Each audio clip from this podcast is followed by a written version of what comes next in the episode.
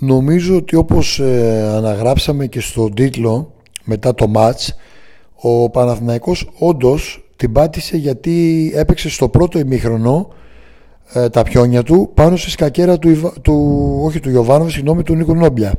Δηλαδή κατάφερε να κλείσει ο προπονητής των κριτικών και τα άκρα, να διαβάσει πολύ καλά καταρχάς τον Παναθηναϊκό, να δώσει πολύ καλές οδηγίες στους παίκτες του προφανώς, να κλείσει τα άκρα όπου σταμάτησε παντελώς, ε, αφήνοντας ε, τυπικά χώρους, έλεγα, στον ε, Βιτάλ και στον Κατζηγιοβάνη, να ελέγξει τη μεσαία γραμμή με pressing ψηλά στο ξεκίνημα της αναμέτρησης, ε, ε, όσο πρέπει όμως ψηλά, δηλαδή δεν άφηνε κοινούς χώρους όπως άλλες ομάδες που την πάτησαν σε κόντρα επιθέσεις στον Παναθηναϊκό. Τον πρέσαρε στα δύο τρίτα του γηπέδου, όχι έξω από την περιοχή του, μόνο κατά διαστήματα, με ξάρσεις στο pressing, ε, μπλοκάροντας τον παντελώς. Ο Παναναέκος δεν ήξερε κάποια στιγμή τι να κάνει την μπάλα. Κυριολεκτικά, στο πρώτο σαράντα πέντε λεπτό, έλειπε η δημιουργικότητα, έλειπε η ένταση ξεκάθαρα, και κάποια στιγμή έχω την πεποίθηση ότι ο Παναναέκος, όταν μπλοκάρεται από τέτοιου τύπου ομάδες, πρέπει να βρει τρόπους, ε, άλλους ο προπονητής του, για να μπορέσει να είναι πολύ πιο δημιουργικός. Έτυχε να μην είναι σε καλή μέρα ο Αλεξανδρόπουλος, ούτε και ο Πέρεθ, θα έλεγα. Δεν μπορεί να του σταμάτησε ιδιαίτερα Όφη, αλλά δεν ε, άφησε χώρο στο χώρο ο Όφη, παίζοντας πολύ καλή άμυνα. Ο Παναναέκος έκανε ένα ημίχρονο που δεν πήγαινε πρώτο στην μπάλα, στο πρώτο σαράντα πέντε λεπτό, και όλα ως ένα ποσοστό άλλαξαν στην επανάληψη. Δηλαδή, στο δεύτερο ημίχρονο, ε, σαφώς λίγο πριν άρχισε να παίρνει μπρος ο Παναθηναϊκός, λίγο πριν γίνουν οι αλλαγές του Μαουρίσιο και του Διαφάνης, εκεί άρχισε να γίνεται πολύ πιο επιθετικός, και ίσως με το αίσθητο της αυτοσυντήρησης και ο Όφη κλείστηκε στον box του για να καταφέρει να αντέξει.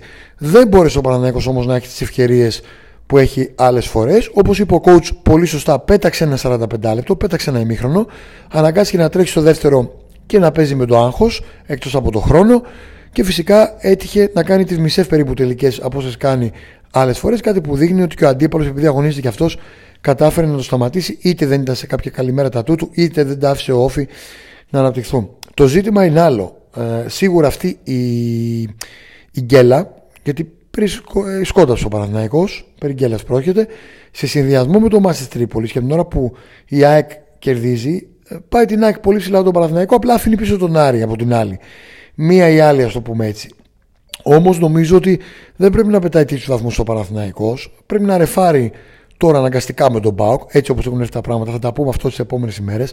Απλά για μένα το μεγάλο ζήτημα είναι ότι πρέπει να μάθει να παίζει κι αλλιώς ο Παναθηναϊκός. Έχουν καταλάβει δηλαδή οι πράσινοι, ότι, οι, συγγνώμη, οι αντίπαλοι των πράσινων, ότι αν κλείσουν δύο-τρεις βασικές μονάδες, ο Παναθηναϊκός από εκεί και πέρα έχει πρόβλημα αυτή τη στιγμή στην ανάπτυξή του. Ε, λογικό είναι, όσο περνά ο καιρός οι αντίπαλοι θα σε μάθουν. Αυτό είναι κάτι φυσιολογικό. Απλά πρέπει να βάλει και άλλα στοιχεία στο παιχνίδι του, δεν ξέρω, με τους αναπληρωματικούς ή τι έχει ο κόουτς στο μυαλό του, που δεν θα είναι τόσο προβλέψιμος ο Παναθηναϊκός. Και να πω και κάτι τελευταίο, δεν πρέπει να τα περιμένει ο Παναθηναϊκός όλα από τον Καρλίτος. Σήμερα δεν τα κάκωσε ο Καρλίτος. Δεν τροφοδοτήθηκε αρκετά. Ήταν στους πιο κινητικούς παίκτες. Όπως και ο Χατζηγιοβάνης, μέχρι να κάνει τα τέσσερα λάθη και να ζητήσει συγγνώμη, ήταν κινητικός. Αλλά λίγο φλιάρος. Ε, θεωρώ ότι ο Παναναέκος πρέπει να πάρει, ή να το πω αλλιώς, να βάλει στην εξίσωση και άλλους ποδοσφαιριστές, αν θέλει να πρωταγωνιστήσει. Δεν μπορεί να έχει τις εξάρσεις και την καλή μέρα και την εκτελεστική δυνατότητα του Καρλίτος κάθε φορά για να παίρνει τα παιχνίδια. Δηλαδή, δεν έχουμε δει το Βιτάλ. Μετά τα δύο πρώτα παιχνίδια, είναι ένα θέμα ο Βιτάλ για μένα. Δεν βλέπω τον παίχτη. Σίγουρα τον έχουν καταλάβει, τον τουμπλάρουν πολύ καλά ε, δύο και τρεις παίχτες. Τον κλείνουν το Βιτάλ, τον έχουν διαβάσει, να το πω έτσι. Και έχει χαθεί στα τελευταία μάτς. Περιμένω άλλο Βιτάλ. Ο Παλάσιος για μένα σήμερα ήταν ο Ρεξάτος. Μπήκε λίγο, ήταν ο Ρεξάτος.